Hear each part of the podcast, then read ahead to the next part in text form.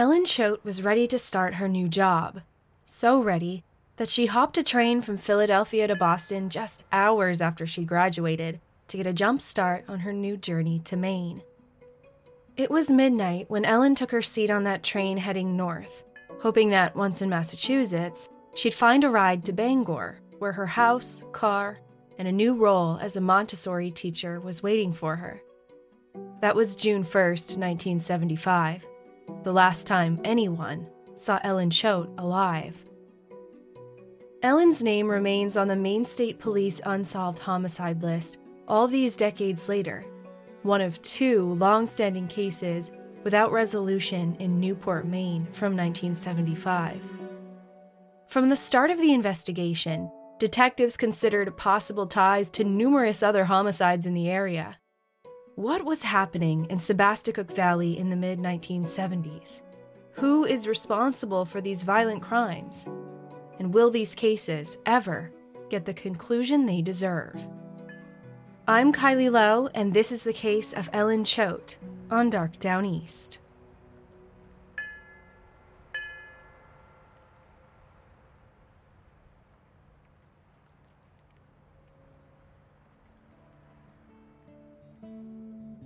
She was always very sure of herself, confident and independent. 24 year old Ellen Linda Choate knew what she wanted and was determined to get it, whatever hurdle may land in her path. As a high school student at Penncrest High School in Delaware County, Pennsylvania, Ellen was a high achieving student. She'd been inducted into the National Honor Society and was a member of the Junior Historian Club. She'd received a Good Citizen Award from the Daughters of the American Revolution.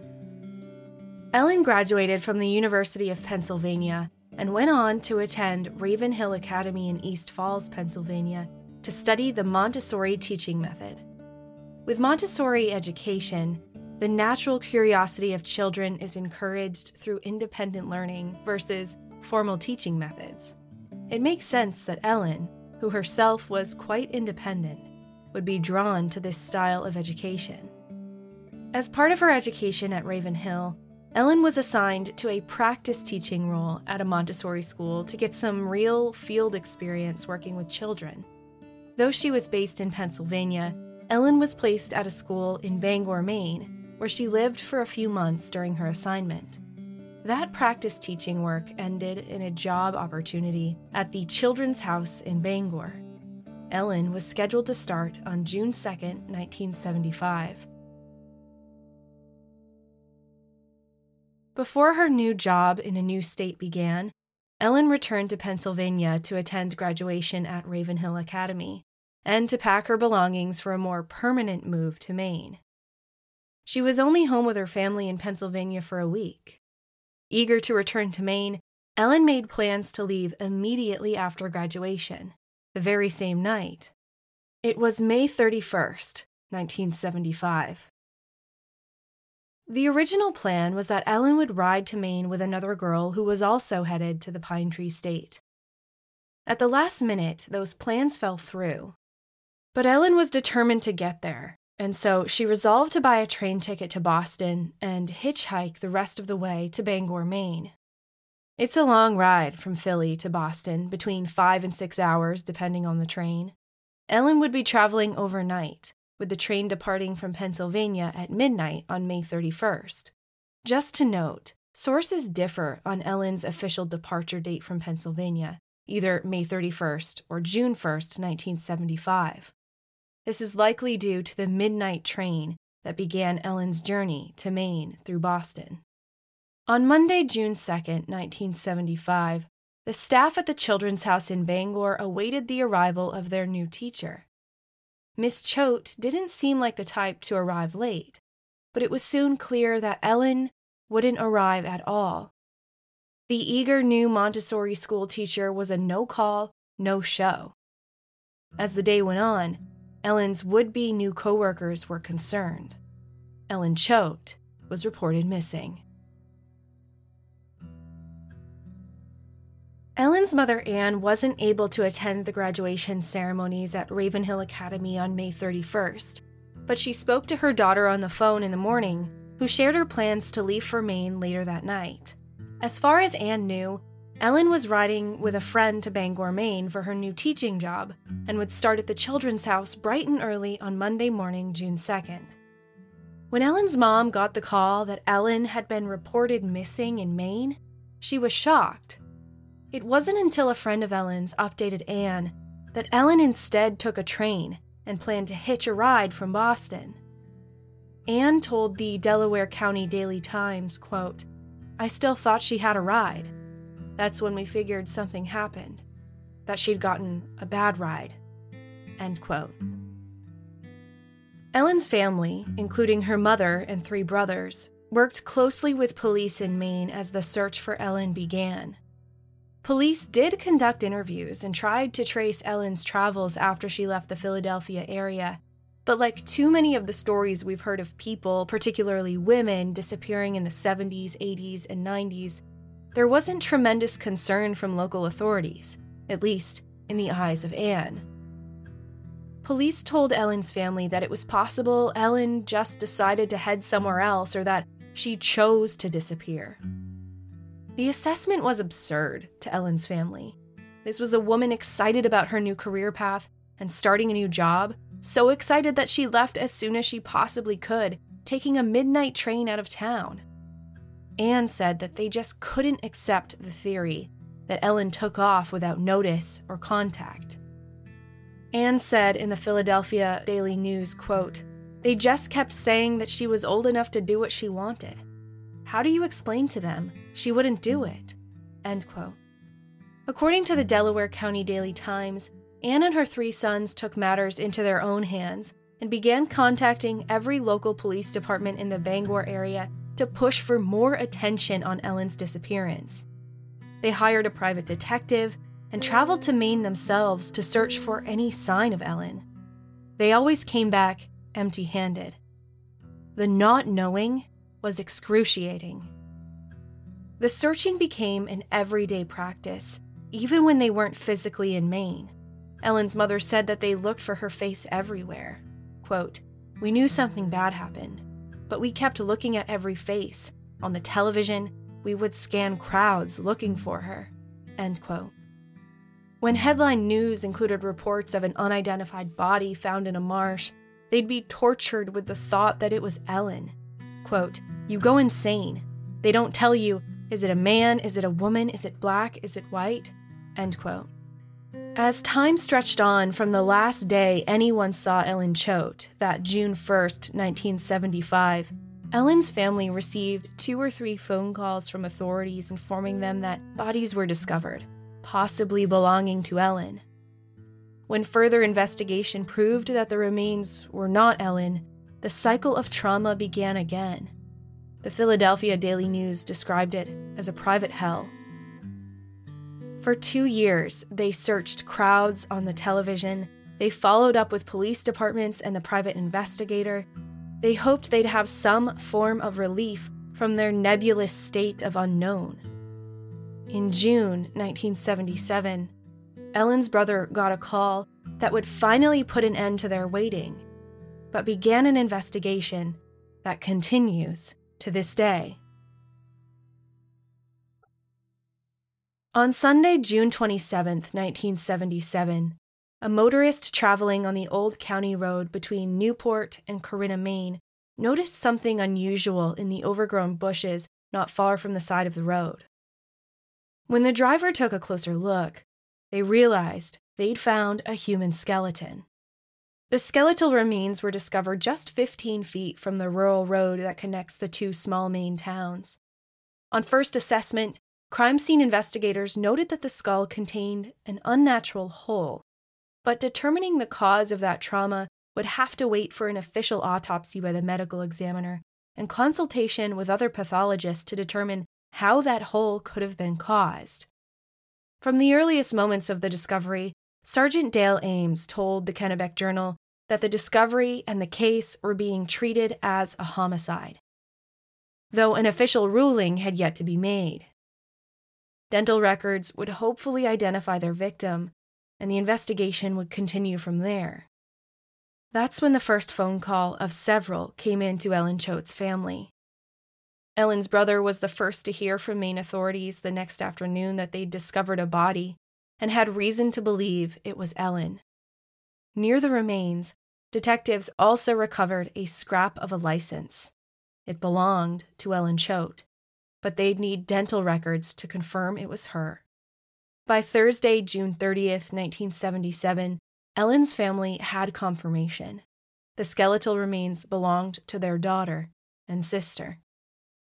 Ellen's mother, Anne, said that she felt relieved and released, saying to Gloria Campisi for the Philadelphia Daily News, quote, When you've been through this for two years, you've done an awful lot of your mourning. At least, now we know. It is a relief. End quote. The medical examiner's report was released the same week that Ellen Choate's body was discovered and positively identified. The report confirmed suspicions about the injury to Ellen's skull. Dr. Henry Ryan said that the hole was caused by a gunshot. In the Delaware County Times, Dr. Ryan said that the size of the hole allowed him to make a rough guess at the caliber of the gun and determine the direction from which it was fired, since the hole is typically larger on the opposite side of where the bullet made contact. As for the specifics of the gun, direction, and other information about the presumed shooting death, quote, we are not going to release those details yet, end quote. The circumstances of Ellen's death, according to the Delaware County Daily Times, were considered highly suspicious, though the ME waited to make his final ruling on the manner of death. The next day, on July 2, 1977, Ellen Choate's death was officially classified as a homicide. The homicide investigation unfolded in the following weeks. Authorities determined that Ellen's body had been in that very spot for at least one year, if not two, before she was discovered. Following her initial disappearance in 1975, detectives struggled to trace Ellen's movements beyond the train from Philadelphia to Boston. Discovering her body in Maine was the first confirmation that she actually made it close to her intended destination. The point on the road between Newport and Corinna, where Ellen was ultimately found, is about 25 miles from Bangor, where her mother said she had her own house and car. Anne said in the Philadelphia Daily News, quote, she was right where she said she would be, end quote. An interesting note, according to Anne, the day Ellen left for Maine, the weather in the area she was found was foggy and rainy. However, I'm unable to confirm this, as the Farmer's Almanac indicates there was no precipitation on June 1, 1975. Anne also described the Old County Road as desolate, which definitely checks out. I think both of these details, if the weather forecast is accurate, describe a scene where something bad could happen, and no one would be around to witness it. Still, Detective Corporal Daryl Clement said in the Biddeford Journal Tribune that with the investigation now pointing to homicide, police were attempting to locate and re interview some of the original people they spoke to when Ellen first disappeared two years earlier. Tracking those individuals down was a challenge. Quote, We're having a tough time finding them. It's slow work. End quote. Maine authorities contacted Massachusetts police and were eager to find a lead to follow or a clue to run down. But three weeks into the investigation, there were no further leads or clues to speak of, just assumptions. They assumed Ellen never made it to Bangor, and that was the extent of what police shared publicly of the knowledge they had in the case. When the medical examiner finally released Ellen Choate's body a month after it was discovered, her family was able to hold a memorial service for her at their local church in Pennsylvania. In lieu of flowers, her family asked that contributions be made to the Ethel Mason Daycare Center or the charity of the donor's choice. It was a fitting honor for a woman who cared so deeply about her work and the children she planned to teach. Meanwhile, the investigation continued, though slowly and without any apparent progress, in August, yet another disappearance and death of a young woman in a nearby town would start the spiral of questions. were the deaths of multiple women in the central Maine area, somehow connected. 18 year old Catherine Jean Pooler was reported missing on July 24, 1977, after she was last seen at Wright's General Store in Canaan, Maine around 9:30 at night. According to Bruce Hertz for the Bangor Daily News, about two weeks later, a counselor at Camp Moden for Boys called the Somerset County Sheriff's Department to report a strong odor coming from the horse paddock not far from the camp's entrance.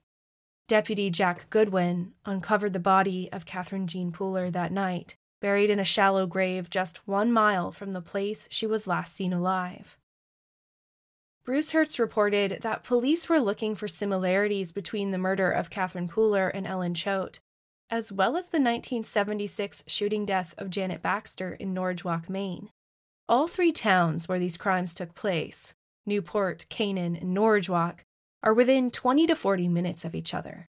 The homicides happened in consecutive years beginning in 1975 to 1977, and all of the victims were women, though Catherine Pooler was the youngest victim at 18 years old. Ellen was 24, and Janet was 30. These were surface level similarities, and though police considered if they could somehow be related, there were not outward links between the victims or crimes. As I've learned through the years of researching homicide cases and speaking with detectives within the Maine State Police Unsolved Homicide Unit, investigations aren't about picking a theory and trying to prove it right. Instead, it's about ruling out every possible scenario until one remains that can't be eliminated. In February of 1978, Maine State Police arrested 22 year old Eugene Carter for the murder of Catherine Pooler following his confession to the killing. He was later tried twice for the crime. The first ended in mistrial when the jury was unable to return a verdict. Eugene Carter was convicted and sentenced to 50 years in Maine State Prison.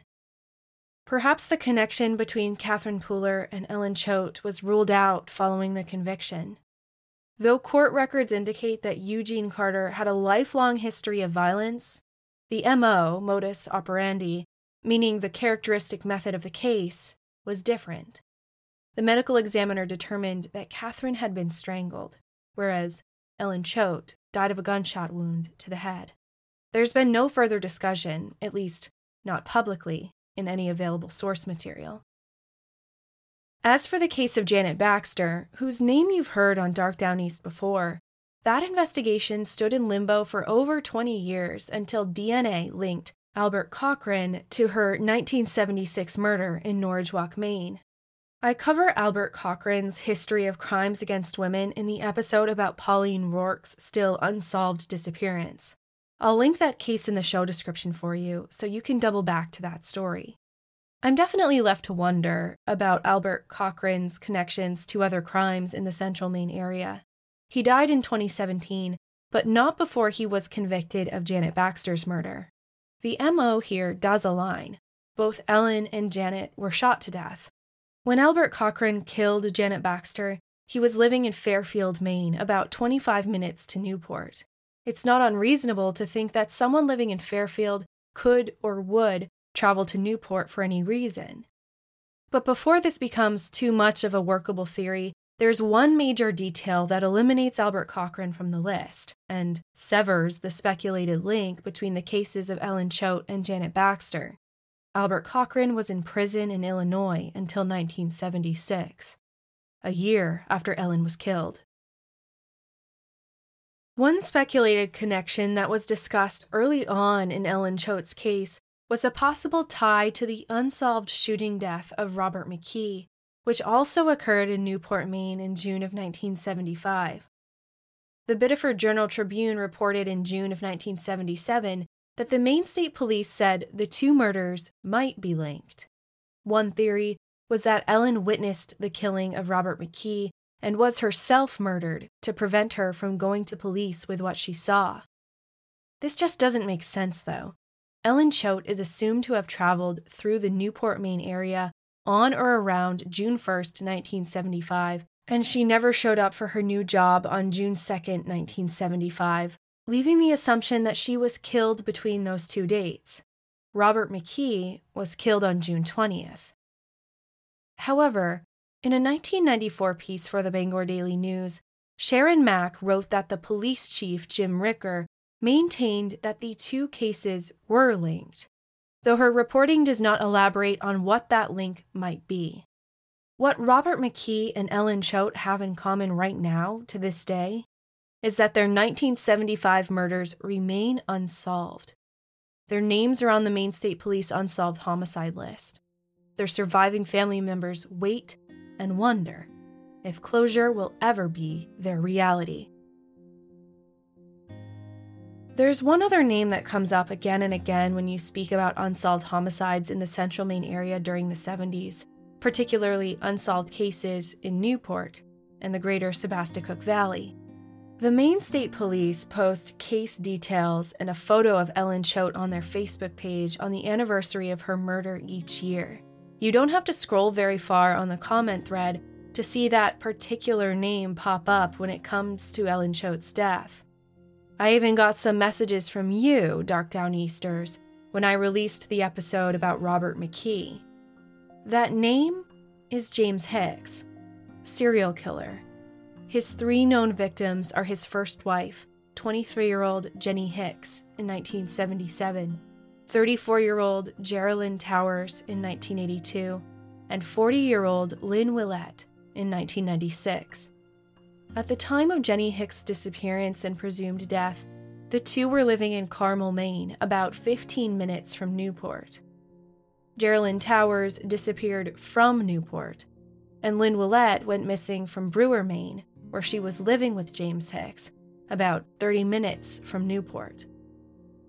If I ever do cover the stories of Jenny, Geraldine, and Lynn in their entirety, it will be with family members of the three women if they're willing. James Hicks has gotten enough play in the true crime world, if you ask me.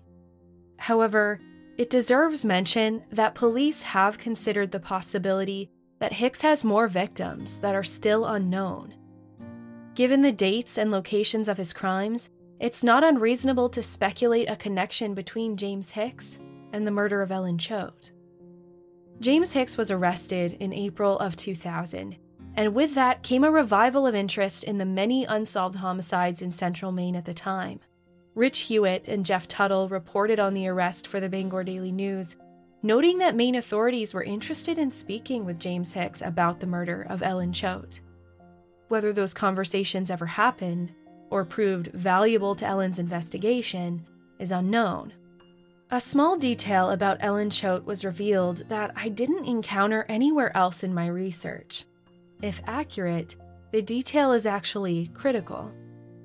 Newport Police Chief Jim Ricker told the reporters that Ellen Choate had ties to Newport, Maine. She was known to stay with friends at a commune on the Stetson Road. So, why does this detail feel critical to me? Well, if Ellen's intended destination was Bangor that day, it would make much less sense for her body to be found in Newport, and might point to a hitchhiking ride with someone from out of town. However, if she planned to stop in Newport for any period of time during her travels and instead met her killer there, someone local to the area, it definitely changes who might be considered a likely suspect for the murder.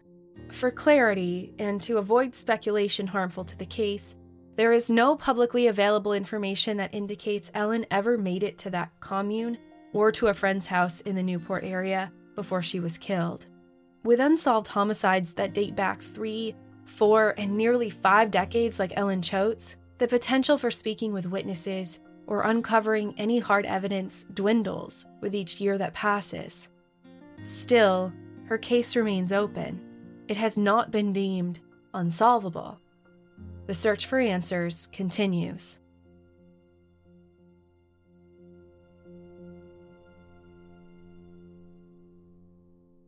On Thursday, October 30th, 2014, a team of six Maine State Police investigators arrived in Newport, Maine, and began to survey an area of land just off the old county road, now known as County Woods Road.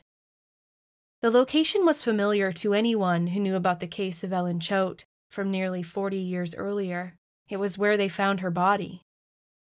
In a statement made by then spokesman for the Maine State Police, Stephen McCausland, he said, quote, Ellen Choate was found in a shallow grave in Newport, and we have made the decision to revisit that area today, looking for additional evidence that might be related to the case. End quote. According to reporting by Evan Belanger for the Portland Press Herald, state police did not disclose what, if anything, caused them to return to the scene with metal detectors in hand, just that it was part of the ongoing and still open investigation of Ellen Choate's death. According to a Bangor Daily News piece by Nok-Noi Ricker about the same 2014 search, Ellen Choate got off a northbound Greyhound bus in Newport, and that was her last known movements. This is the only source material that mentions Ellen riding a bus into Newport. But again, if accurate, the detail is critical. It only makes me want to know more about this case. There is no indication that investigators uncovered any new evidence during this 2014 search.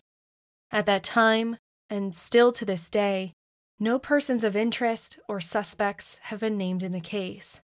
Ellen Linda Choate's murder still remains unsolved until new evidence or information reaches the light.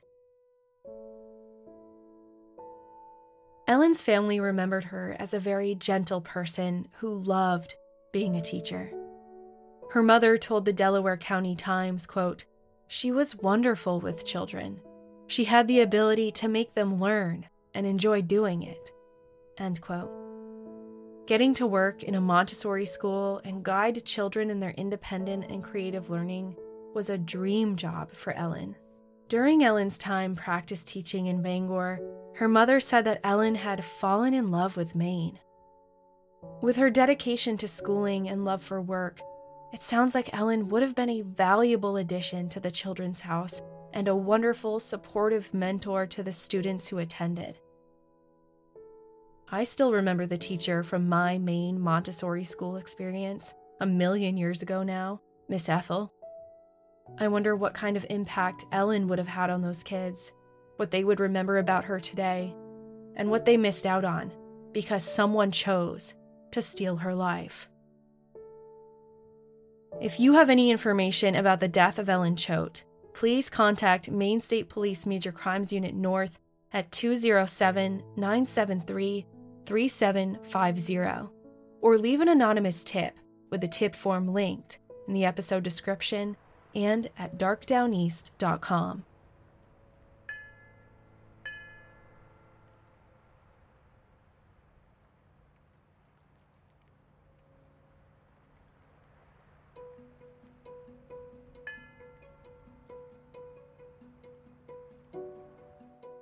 Thank you for listening to Dark Downeast. Sources for this episode are cited within the episode itself and include the Bangor Daily News, Biddeford Saco Journal, Portland Press Herald, and more. Source material for this case and others is listed and linked at darkdowneast.com so you can do some more digging of your own. If you know of an active missing persons case in Maine or Greater New England, send me an email with the subject line missing to hello at darkdowneast.com. I will share the information on an upcoming episode of Dark Downeast and at darkdowneast.com slash missing. Thank you for supporting this show and allowing me to do what I do. I'm honored to use this platform for the families and friends who have lost their loved ones, and for those who are still searching for answers in cold missing persons and homicide cases. I'm not about to let those names or their stories get lost with time. I'm Kylie Low, and this is Dark Downeast.